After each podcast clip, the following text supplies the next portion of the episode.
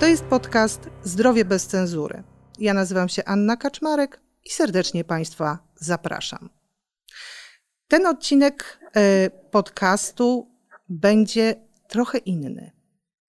Będzie mówił o tym, e, jak zmiana w medycynie, w historii medycyny, postęp medycyny, jak może zmienić ludzkie życie, jak może je uratować, wydłużyć e, i jakim jest cudem tak naprawdę.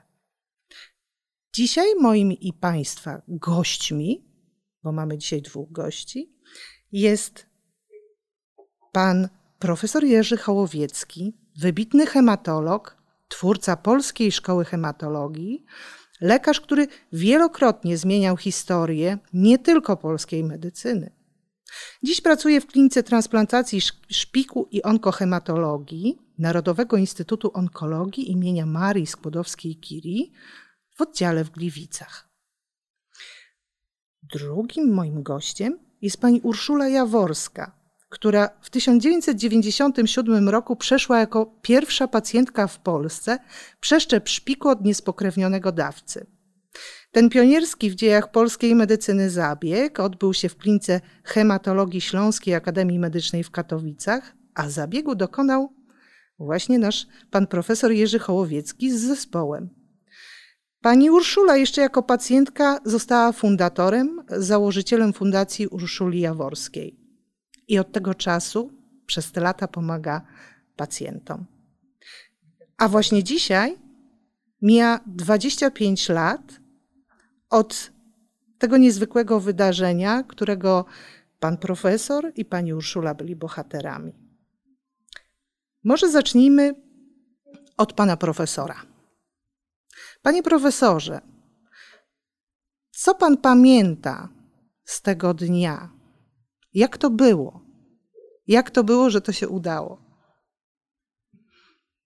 Ja powiem, że co roku, jak nadchodzi miesiąc luty, to przypominam sobie ten ważny dzień, właściwie noc, bo to się działo akurat nie wtedy w nocy, ale jeszcze bardziej wracam myślą do momentu, kiedy Urszula przyjechała do nas do kliniki w Katowicach, gdzie ja wtedy byłem kierownikiem tej kliniki, bo wyjaśnię, że od 2008 roku jestem profesorem w Narodowym Instytucie Onkologii to jest Instytut Marii Curie Skłodowskiej w Warszawie, który ma oddział bardzo duży w Gliwicach.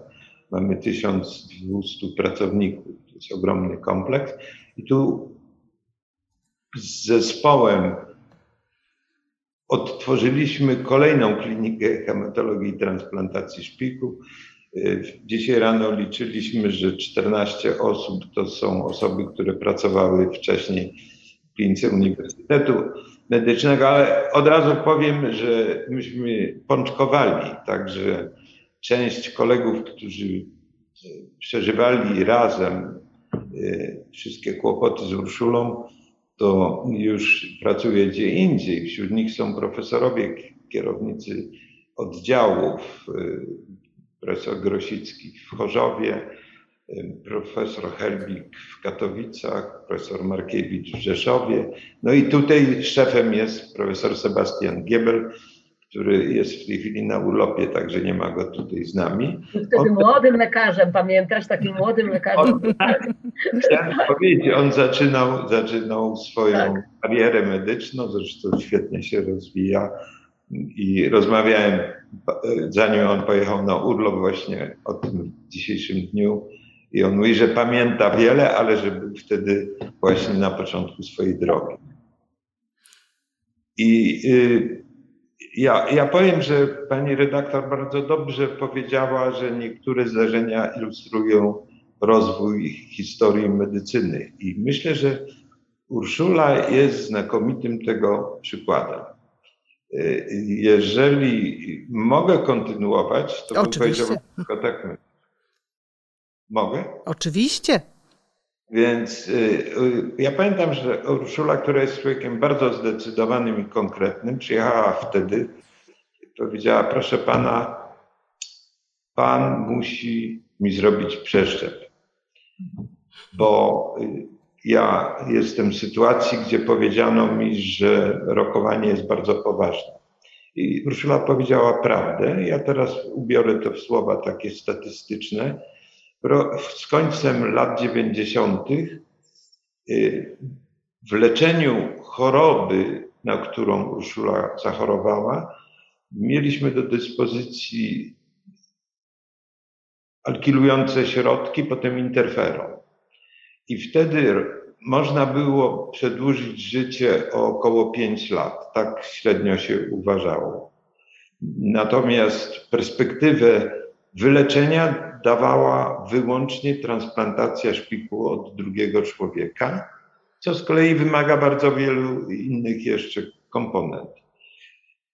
Y, także Urszula powiedziała prawdę, natomiast my mieliśmy obawy, czy jesteśmy do tego gotowi, bo w tym momencie, kiedy myśmy się spotkali, nasza klinika y, pracowała już 6 lat transplantacjami szpiku. Robiliśmy już bardzo dużo transplantacji alogenicznych, ale zawsze od dawców rodzinnych.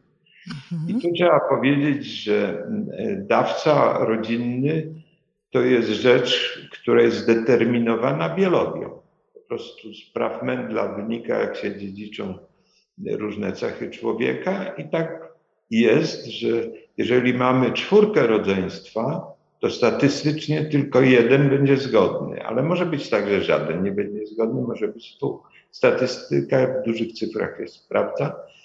I teraz, jeżeli dodamy, że dzietność tak zwana rodzin raczej na świecie maleje, szczególnie w krajach wysoko rozwiniętych, to widzimy, że szansa, że się ma brata lub siostrę w pełni zgodnego w tych antygenach, była bardzo mała. Także y, Urszula była właśnie w takiej sytuacji jak bardzo, bardzo wielu innych ludzi.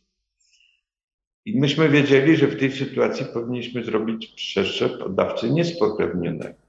Jak znowu wrócimy do historii, mhm. to w tym czasie nie mieliśmy polskiego rejestru, takiego jak w tej chwili. W tej chwili Czyli dawcy trzeba było szukać za granicą, panie profesorze.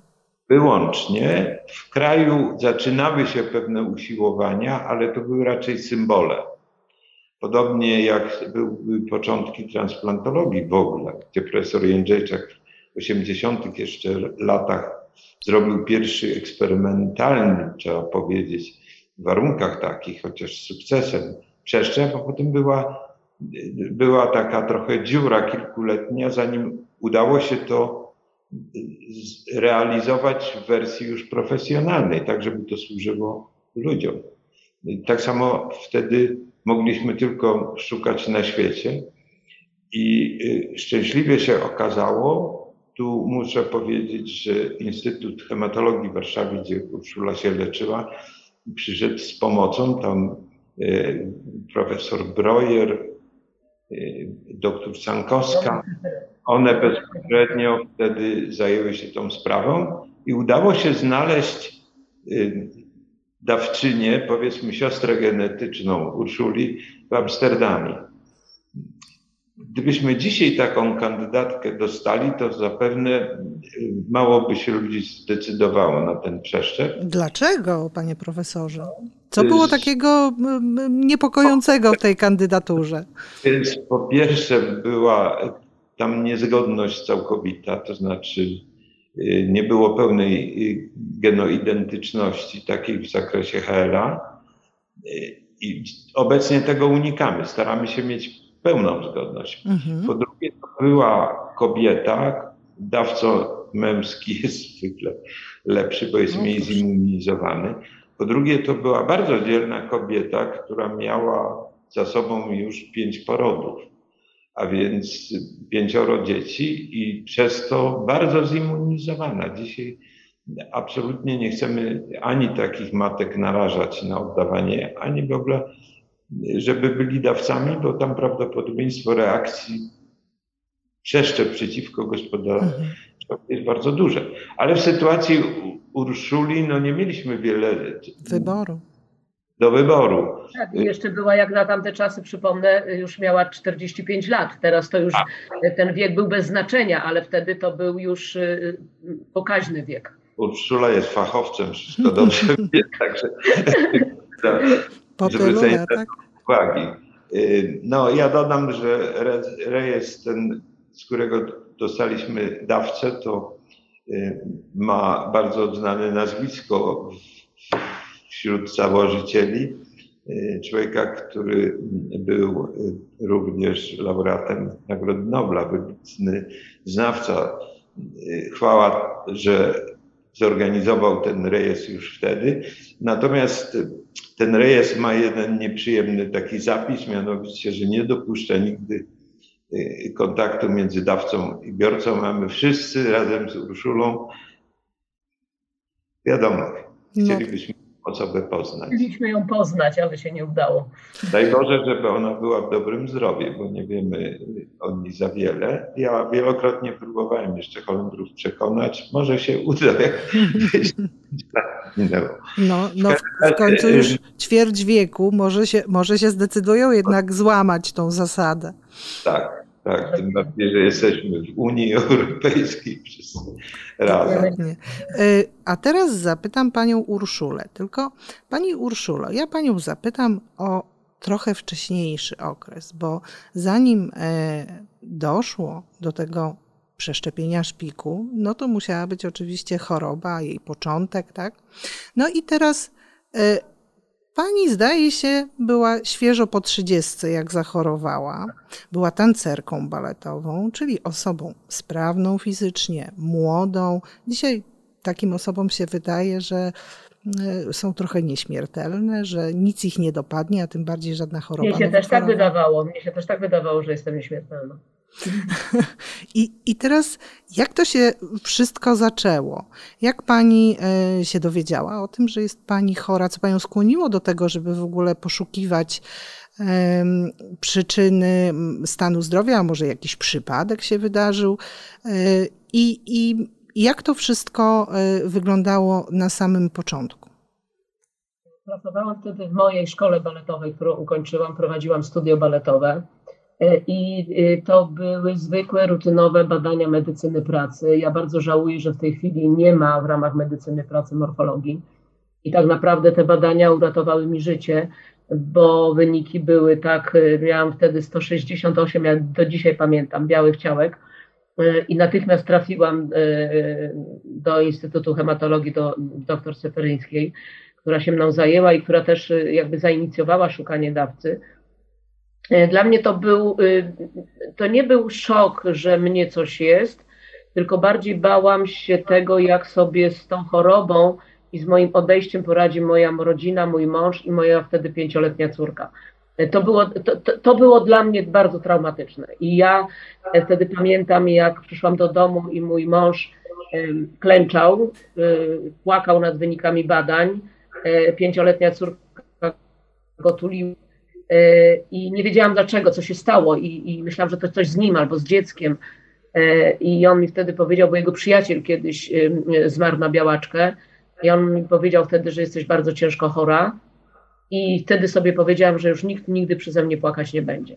I to było takie postanowienie do dzisiaj aż, e, że mm, zrobię wszystko, żeby przeżyć, żeby żyć dla nich, żeby y, móc doczekać tych czasów, kiedy będę babcią trójki wnuków. Y, y, mąż nie doczekał tych trójki wnuków, bo zmarł na raka trzustki. Natomiast jest to, co jest, jestem tu, gdzie jestem. I rzeczywiście doktor Seferyńska bardzo dobrze się mną zajęła i to ona któregoś dnia, chyba po roku leczenia bezskutecznego, wtedy nie wiem, czy Jurku pamiętasz, to był milurit, mnie leczono, później dostałam interferon, który przestał w pewnym momencie działać i powiedziała, że jedynym wyjściem jest e, przeszczep szpiku, że ona ma pacjentkę, której, e, która miała przeszczep co prawda w Stanach, ale ona uczestniczyła w szukaniu dawców z Polski, bo ona była jej pacjentką. Czy ja się na to zgodzę? Są potrzebne na to pieniądze. Ja już wtedy ze szkoły baletowej odeszłam e, na zwolnienie, ale zatrudniłam się w Teatrze Syrena jako kierownik baletu dzięki dyrektorowi Korpoleckiemu, który dał mi ogromnego kopa i motywację do tego, żeby e, powalczyć o siebie. Zrobili, zorganizował pierwszy koncert, gdzie nawet szatniarki zrzekły się wynagrodzenia gdzie by, była licytacja różnych przedmiotów i dzięki temu zebrałam pierwsze pieniądze na to, żeby móc opłacić szukanie dawcy. E, to było dosyć drogie wtedy, bo nie wiem, czy pamiętasz, Jurku, ściągnięte były cztery próbki z Holandii i, i te cztery były badane i ja za to wszystko, y, no musiałam płacić, takie to były czasy niestety. Mm -hmm.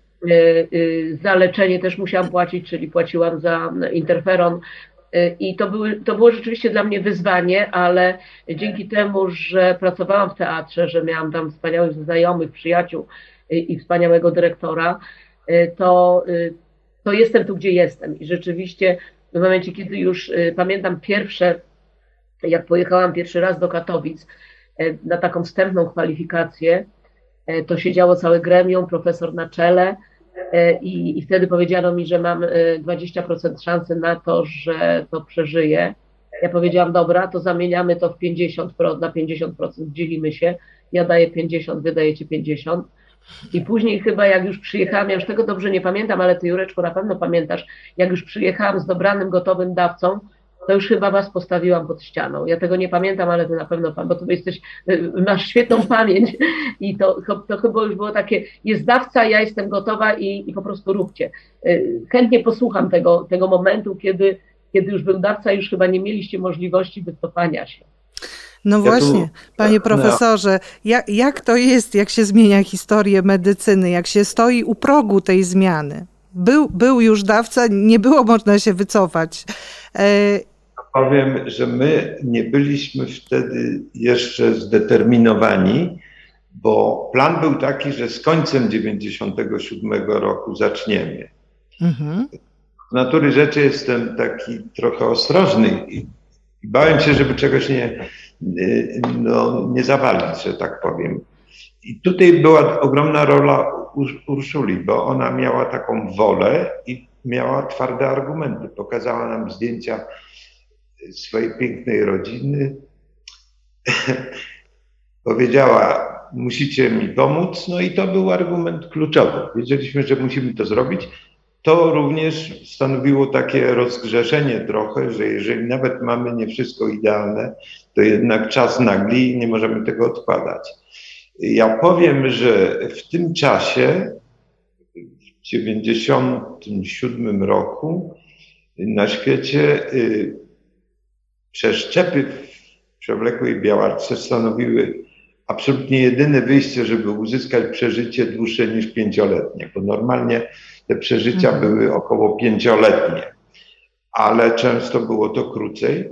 U Urszuli choroba była zaawansowana, bo ona już w chwili rozpoznania 160 parę tysięcy śledziona, mhm. więc to już rokowało, że to nie będzie nawet 5 lat. Y, a druga sprawa, że y, ta sama choroba była zła, co się manifestowało tak zwanymi zaostrzeniami plastycznymi, które ułożyli, o ile pamiętam, były dwa. Mhm. I już wtedy bije zegar, że nie można odwlekać, bo już tylko tygodnie zostały. Dlatego myśmy się zdecydowali, do, żeby ten przeszczep przeprowadzić, chociaż jak widać na zdjęciach, wtedy byliśmy no, na innym poziomie rozwoju w ogóle medycyny. Wszystko jest inne. Teraz jak patrzę, to to nie odbiega od zachodu, jeśli chodzi o całe wyposażenie. Wtedy, tak jak Urszula mówiła, wiele rzeczy trzeba było zdobywać posługując się pieniędzmi prywatnymi, zbiórkowymi i tak dalej. Także... Czyli, czyli była, była, panie profesorze, ogromna presja, bo z jednej strony presja taka zawodowa, robimy coś pierwszy raz, czy nam się to uda. A z drugiej strony presja taka ja ludzka. Powiem, że ja nie lubię tego zrobić coś pierwszy raz dla, po to, żeby zrobić pierwszy raz. Lekarz tak nie powinien robić.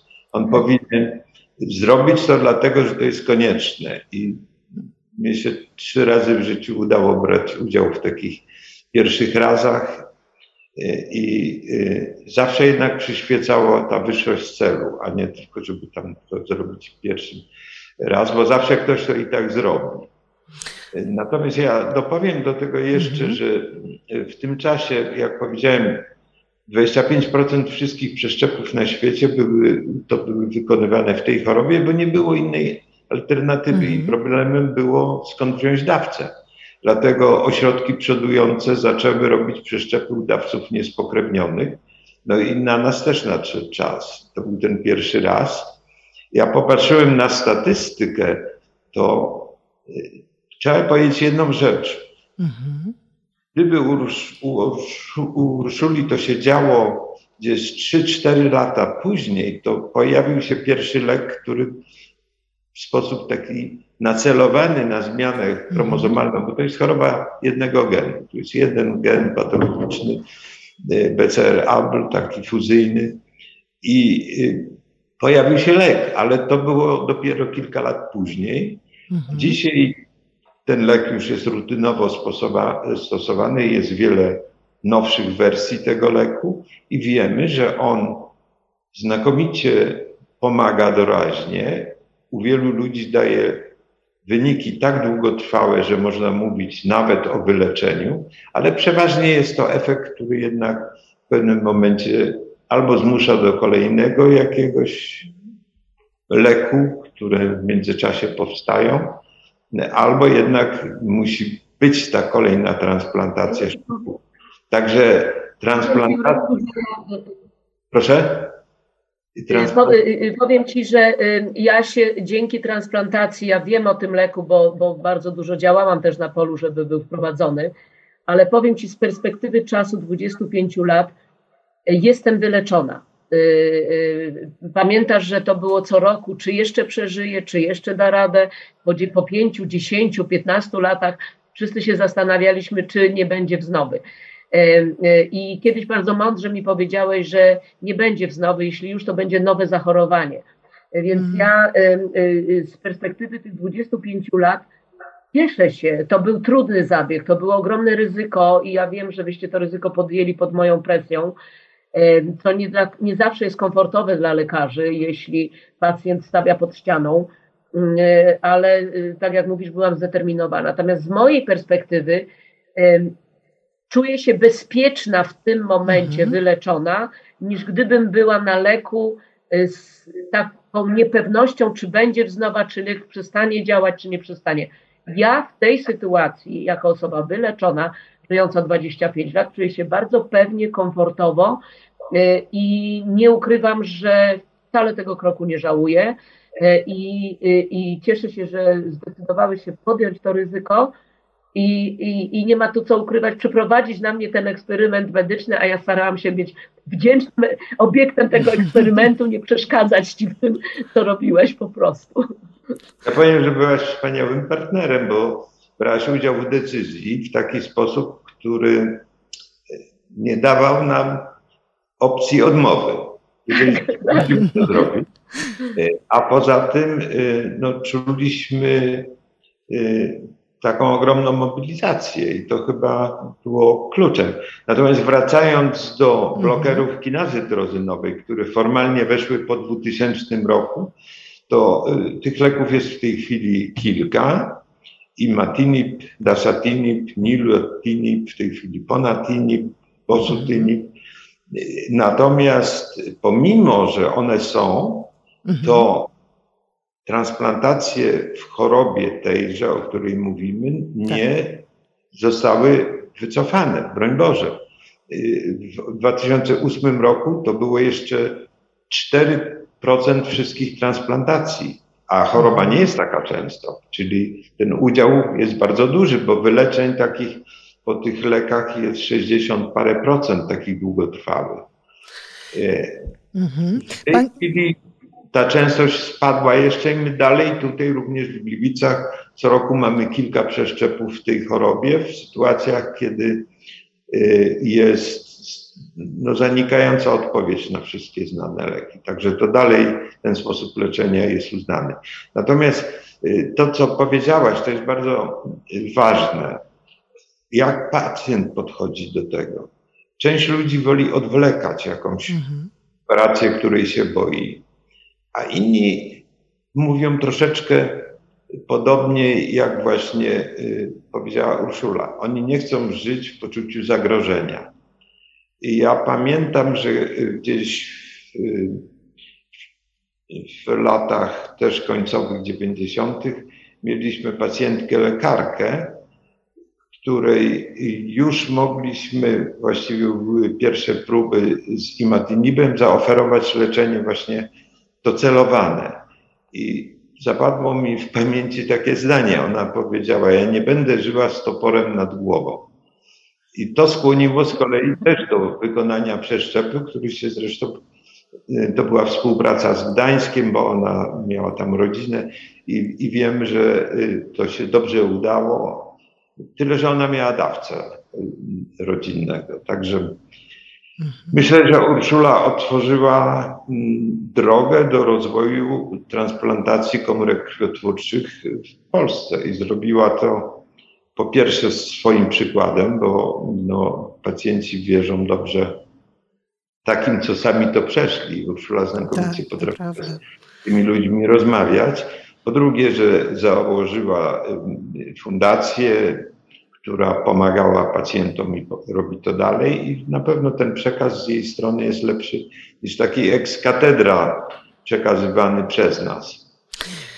Także to, to mhm. była sytuacja inicjująca z jednej strony rozwój rejestru, który z takiego całkiem amatorskiego zrobił się jednym z największych na świecie, bo może w tym momencie wystarcza, wypada już powiedzieć, że Polska jest w tej chwili na y, drugim, trzecim miejscu w Europie, bo pierwsze są Niemcy w cyfrach, oni wcześniej zaczęli, potem była Wielka Brytania i potem Polska ale trzeba powiedzieć, że e, Wielka Brytania ma przeszczep, który ma wielu starszych ludzi, także mhm. E, tak zwana dostępność ich dawców jest znacznie mniejsza niż Polska. My mamy w tej chwili 2 miliony zarejestrowanych dobrowolnych dawców i przeciętna wieku jest rzędu 30 lat. Więc to jest znakomity rejestr, gdzie właściwie rzadko się. A jak zaczynałam w 1997 roku, to Polska była na ostatnim miejscu na świecie, A, jeśli chodzi o. Nawet wstyd było powiedzieć, że mamy. Lepiej tak. powiedzieć, że nie mamy. Niż nie było. Tak. Potem przez kilka lat zarejestrowany. No ale, ale, ale, dobrze, ja bym chciała do tego wszystkiego jednak dołożyć do tego miodu, jak to mówią, e, małą łyżeczkę dziegciu. Bo to przecież nie było tak, E, że e, został wykonany zostało wykonane przeszczepienie szpiku. E, pani Urszula uśmiechnięta wzięła torebkę i poszła do domu. Tylko ta walka o panią Urszulę nadal trwała, prawda? Pani Urszulo, jak to było? Co się tam działo po, po, po tym zabiegu przeszczepienia szpiku? No rzeczywiście wychodząc, ja byłam przygotowana na 100 dni przeszczepu i miałam, nie wiem czy Jurku pamiętasz, taki kalendarz od tyłu i codziennie skreślałam jeden dzień do wyjścia. E, już nie będę opowiadać o tym, że to rzeczywiście były bardzo ciężkie powikłania, natomiast mieszkałam wtedy u siostry w Sosnowcu, żeby najpierw co drugi dzień, później dwa razy w tygodniu przyjeżdżać do kliniki, żebym mogła e, być sprawdzana, jak, jak dochodzę do zdrowia. I pamiętam po chyba miesiącu pozwoliłam sobie na kawałek kotletu schabowego e, e, spróbować i wtedy wylądowałam na dwa tygodnie w szpitalu. I na to już psychicznie nie byłam przygotowana i wtedy powiedziałam, panie profesorze, jak pan mnie nie wypuści do domu, nie wiem, czy ty to pamiętasz, to ja zwariuję. I to, to, to było, i to, to mnie bardzo nauczyło dyscypliny i dbania o siebie. Ja wiem, że to było złe, co zrobiłam, natomiast na własnej skórze przekonałam się, E, że nie wolno szarżować, że ja wtedy pamiętam, jak przyjeżdżałam na e, e, te wizyty i siedziałam z taką dziewczyną, która leżała już w takim wolniejszej przestrzeni ze mną, która sobie też tak zaszalała i zjadła rzodkiewkę. I ona tego nie przeżyła. I ona tego nie przeżyła. Nie wiem, czy ją pamiętasz, Jureczko, taka młoda dziewczyna z mamą przyjeżdżała. I to była dla mnie na, ogromna lekcja pokory, Y, i takiego przystopowania, że ja nie mogę zmarnować tego, co, y, co wyście we mnie włożyli, czyli swojego potencjału, swojej pracy, y, swojej myśli naukowej. no i całego tego poświęcenia i moje, mojego celu, czyli żyję dla bliskich, dla rodziny. I, I do tej pory zawsze jest to dla mnie nauczką, wspominam to i opowiadam o tym pacjentom, że w chorobie trzeba się stosować do zaleceń lekarzy, nie wolno szarżować, bo można zaprzepaścić wszystko, co do tej pory zostało zrobione. Panie profesorze, ze strony pani Urszuli to musiała być dyscyplina, skupienie się na tym wszystkim, żeby to koniec końców wyszło, prawda, skoro się wydarzyło. A jak to wyglądało od pana strony? Bo pan e, zrobił coś nowego, niesamowitego, no i chciał pan utrzymać ten dobry rezultat. Na ile to było trudne e, i e, stresujące i e, na ile musiał Pan tutaj włożyć swojej siły i wiedzy, żeby to się udało? Więc ja powiem, że ja mam w pamięci i na zdjęciach również Urszulę zwykle z wyrazem takiego zwycięzcy na twarzy. Ona zawsze uśmiecha się, ale były też momenty, kiedy widziałem, że no, cierpi.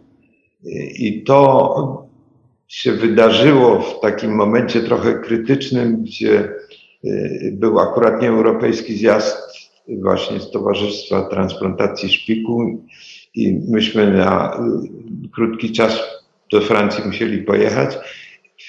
I ja stale miałem y, telefon komórkowy i pamiętam, że w tym centrum kongresowym tylko w jednym miejscu przy oknie był dobry odbiór i myśmy stale, prawda, dyskutowali, co włączyć, bo tam trzeba było wtedy immunosupresję bardzo nasilić. To były nieprzyjemne objawy, gdzie Urszula traciła dużą ilość elektrolitów. I na pewno to było szalenie przykre i bolesne i nieprzyjemne ale y, no, tutaj jest właśnie ten, ten hart człowieka i tylko jak człowiek się zdobędzie na to, to wygrywa. Tu się tak właśnie stało. Panie profesorze, a y, no na pewno wszystkich zainteresuje, bo to są, to się wydają takie małe, e, nieistotne rzeczy, jak ten nieszczęsny e, kotlet e, pani Urszuli, czy ta jeszcze gorsza rzodkiewka koleżanki z sali. O co chodzi z tym jedzeniem i dlaczego to się mogło tak źle skończyć? No, po przeszczepie staram się utrzymać stan jak najlepszej równowagi bo y, układ immunologiczny jest, y, on jest świeżo odrodzony. To jest jak jakieś państwo, które po rewolucji okropnej zaczyna być ustabilizowane i wtedy jakieś każde zachwianie może doprowadzić do e, niepokoju, do mm. rozregulowania czegoś. Tak jest właśnie tutaj. Odporność immunologiczna jest słaba i człowiek jakby drugi raz musi ją u siebie rozwijać przez stopniowe kontaktowanie się z różnymi antygenami, tak jak dziecko po urodzeniu. I tu jest troszeczkę podobna sytuacja. Y, dlatego y, mądre takie y, wprowadzanie żywienia ma dużą rolę. Mhm. Ja myślę, że tam akurat mieliśmy dosyć dobrą sytuację. Była taka dietetyczka, dietetyczka pani Stenia, która świetnie dbała, ona miała nawet... A jak gotowała? No tutaj powiem, mamy kuchnię innego wymiaru, to są teraz kuchnie, które spełniają normy międzynarodowe, czystościowe i tak dalej, i tak dalej. Mniej możliwe jest takie indywidualne dobieranie, także to jest, jest bardziej standardowe, ale oczywiście staramy się spełnić wszystkie wymogi, które w międzyczasie na świecie się poznaje, dlatego że część ludzi ma wrodzone różne, mm, nie powiem defekty, ale szczególności. Każdy mhm. człowiek ma na coś y, większą szansę, na coś złego, co się u niego wydarzy. I teraz w czasie, kiedy myśmy tu już w Gliwicach wykonali prawie 2600 przeszczepów, a w Katowicach, jak skończyliśmy tam współpracę 1800, już jest dobrze ponad 4000, to widzimy, że w niektórych przeszczepach, nawet tych z największą zgodnością, nagle rozwijają się choroby autoimmunologiczne, które wynikają z cech człowieka. One po prostu y, się uwidaczniają, tak jak ktoś może mieć skłonność na przykład do, y, ja nie wiem, mhm. do hazardu, ale y, nie będzie narażony na pokusę, ale jeżeli znajdzie się w sytuacji takiej, gdzie są różnego rodzaju złe zdarzenia w jego życiu, to w tym momencie od niego, u niego ta cecha do hazardu może wziąć górę i on nagle staje się hazardzistą czy alkoholikiem i tak dalej. I my obserwujemy e, niektóre choroby, jak na przykład twardzinę, mhm. która pojawia się i to dziwnie akurat najczęściej tu widzę wśród naszych pacjentów w układzie przeszczepu od zgodnego dawcy rodzinnego, czyli paradoksalnie. Reszta jest super, ale ta jedna choroba, która być może by się rozwinęła u tych osób w późniejszym wieku, szybciej się pojawia. No i uczymy się oczywiście z tym w odpowiedni sposób walczyć. Panie profesorze, tak? ale był na pewno taki dzień, może moment, y, kiedy mógł Pan powiedzieć, tak, to się udało, Urszula dostała nowe życie. E, co Pan sobie pomyślał wtedy, jak Pan się czuł? Czy to była ulga, czy raczej radość? Jak to było? No my mamy akurat rozmowę taką, bo y, ja nagrałem parę takich fragmentów rozmowy i jest jedna część, która już jest z okresu tego, kiedy zaczęliśmy rozmawiać o wyjściu. To był ten moment, kiedy y, no, coraz bardziej wierzyliśmy, że to się już tak stabilnie utrzyma. E, chociaż trzeba powiedzieć, że potem po przeszczepieniu jeszcze były pewne cechy pojawienia się choroby i musieliśmy interweniować odpowiednio. E, to jest tak jak auto jadące ulicą troszeczkę tam zbacza, no kierowca musi mm, poprawić kierownicę. Tak. Myśmy mieli też takie e, momenty. No, ja myślę, że po pięciu latach to się mówi, że już jest wyleczenie w statystyce. Mhm. No, Urszuli już jest pięć razy tyle. Dla mnie takim e, momentem e, e, upewnienia się, że już jestem wyleczona, była możliwość ubezpieczenia się na życie.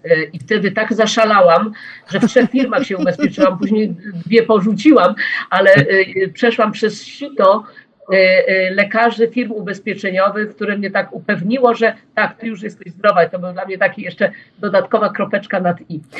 No właśnie. E, pani Urszulo, e, czy człowiek w takiej sytuacji, szczególnie, że no właściwie można powiedzieć, że, że to było już niemożliwe. Była pani, e, miała pani bardzo zaawansowaną chorobę, a z drugiej strony ten pierwszy raz, pierwszy, mm, pierwszy ten przeszczep od dawcy niespokrewnionego, e, dostała Pani ogromną szansę, jak gdyby drugie życie, tak? Czy, czy to jest tak, że człowiek, jak dostaje takie drugie życie, to chce coś zrobić, chce żyć inaczej? Co się wtedy myśli? Znaczy, ja nie wiem, ja słyszę, że czasami ludzie, którzy e, mhm. znaleźli, e, żyją drugi raz. E, ja zawsze obchodzę e, urodziny po raz drugi, czyli e, kończę dzisiaj 25 lat. Nie ukrywam, bardzo mnie to cieszy. I słyszę czasami od osób, które też dostały drugą szansę, że moje życie się zmieniło. Nie, ja miałam wspaniałe życie przed i po. Zawsze mój mąż mówił, że ja nigdy nie pracowałam nawet godziny, bo zarówno jako tancerka, jak i teraz prowadząc fundację spełniam się i robię to z ogromnym zaangażowaniem i oddaniem, bo kocham to, co robię. E, moje życie się nie zmieniło. Mało tego, ono się zmieniło na korzyść, dlatego że e, ten przeszczep, te doświadczenia dały mi inną wartość, inną jakość w postrzeganiu życia ludzkiego, wartości ludzkiego życia, szacunku do e, zawodu medycznego, do tego, że są tacy ludzie jak profesor, którzy nie boją się mimo y, presji podejmować ciężkich decyzji i, i, i, i ratować życia. Y, ja uważam, że ja bardzo dużo zyskałam na tym przeszczepie. Nie mówiąc o samym życiu, ale o mojej wartości jako człowieka, I, I te wszystkie przeżycia traumatyczne są niczym w porównaniu z tym, co zyskałam. Panie profesorze, a czy dla Pana to był najważniejszy zawodowy dzień w życiu?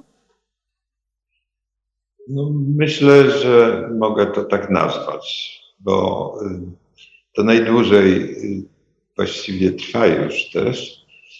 I, i ja chciałem powiedzieć, że sukces Urszuli to on jeszcze polegał na tym, że ona miała szaloną siłę przebicia i stała się takim trochę ambasadorem tej grupy przeszczepiających szpik. Myśmy potem się zjednoczyli z chirurgami. Powstało Towarzystwo Transplantologiczne i powiem, że y, dobrze wspominam i dalej jestem w przyjaźni z wieloma transplantologami narządów.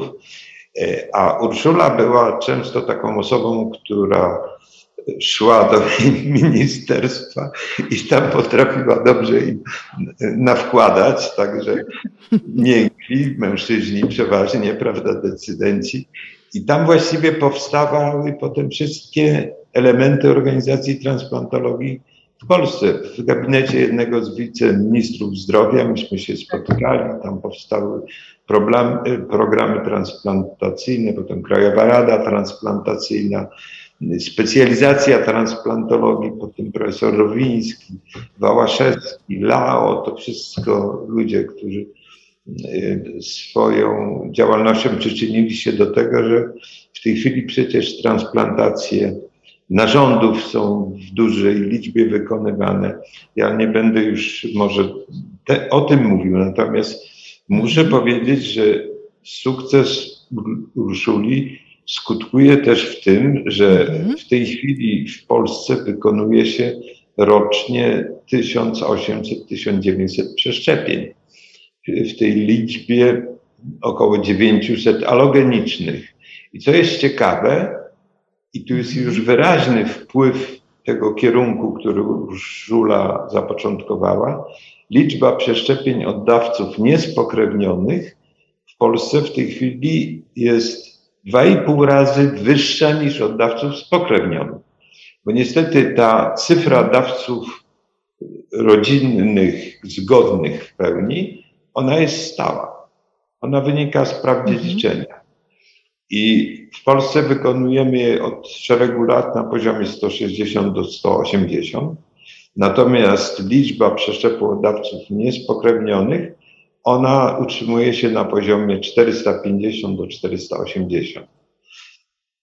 I tu muszę jeszcze jedną rzecz dopowiedzieć. W pewnym momencie kończy się znowu możliwość używania dawców z rejestru światowego, chociaż on jest wspaniały i rosnący. Mhm. Y, I przyszła era przeszczepów haploidentycznych czyli przeszczepów od połowie zgodnych dawców. To jest całkiem osobny rozdział do rozmowy. One mhm. były naprzód metodycznie tak trudne i kosztowne, że właściwie mówiliśmy o nich jako o pewnej możliwości naukowej. Natomiast w pewnym momencie zespół z Baltimore opracował metodę, która okazała się y, stosunkowo łatwa do przeprowadzenia, na tyle, że można ją robić i zaczęły się przeszczepy haploidentyczne. I tu miło mi powiedzieć, że myśmy zrobili już w 2014 roku pierwszy taki przeszczep, a statystyka poltransplantu, która jest coraz lepsza, wczoraj dyrektorowi Kamińskiemu e, gratulowałem, e, zaczyna rejestrować przeszczepy haploidentyczne od 2015 roku. I tu znowu powiem, że w tej chwili najwyższa y, kwota to było 80 przeszczepów w ciągu jednego roku. I, I ta krzywa rośnie, czyli w tej chwili na świecie wzrastają przeszczepy przez coraz więcej przeszczepów haploidentycznych, mhm. które również są jedynym rozwiązaniem y, w niektórych krajach, jak, jak Chiny, gdzie była dzietność jedno dziecko. No tak. Tam jest trudno. I, to, I tu jest sukces Urszuli. Y, ja y, powiem do tego, że ten sukces spowodował, że również w innych kierunkach transplantologii no, rosło poczucie, że my to potrafimy. I, I myślę, że przedłużeniem tego było wykonanie w tym instytucie, gdzie ja teraz siedzę, pierwszego na świecie przeszczepu twarzy w sytuacji dramatycznej po tak. wypadku. I ja tego pacjenta regularnie widzę już ponad 7 lat. To był też w jakimś sensie udział Urszuli. Mhm. Nie jej sukces, to być może to wszystko by nastąpiło, ale później. A tak to myśmy tu przeszli i profesor Adam Maciejewski z nami zaczął rozmawiać i mieliśmy już jakby papiery do tego, żeby on mógł podjąć niezwykle, niezwykle skomplikowany zabieg z tłem świetnego tutaj zaplecza w tym instytucie, gdzie oczywiście mamy różne możliwe, e, możliwe narzędzia.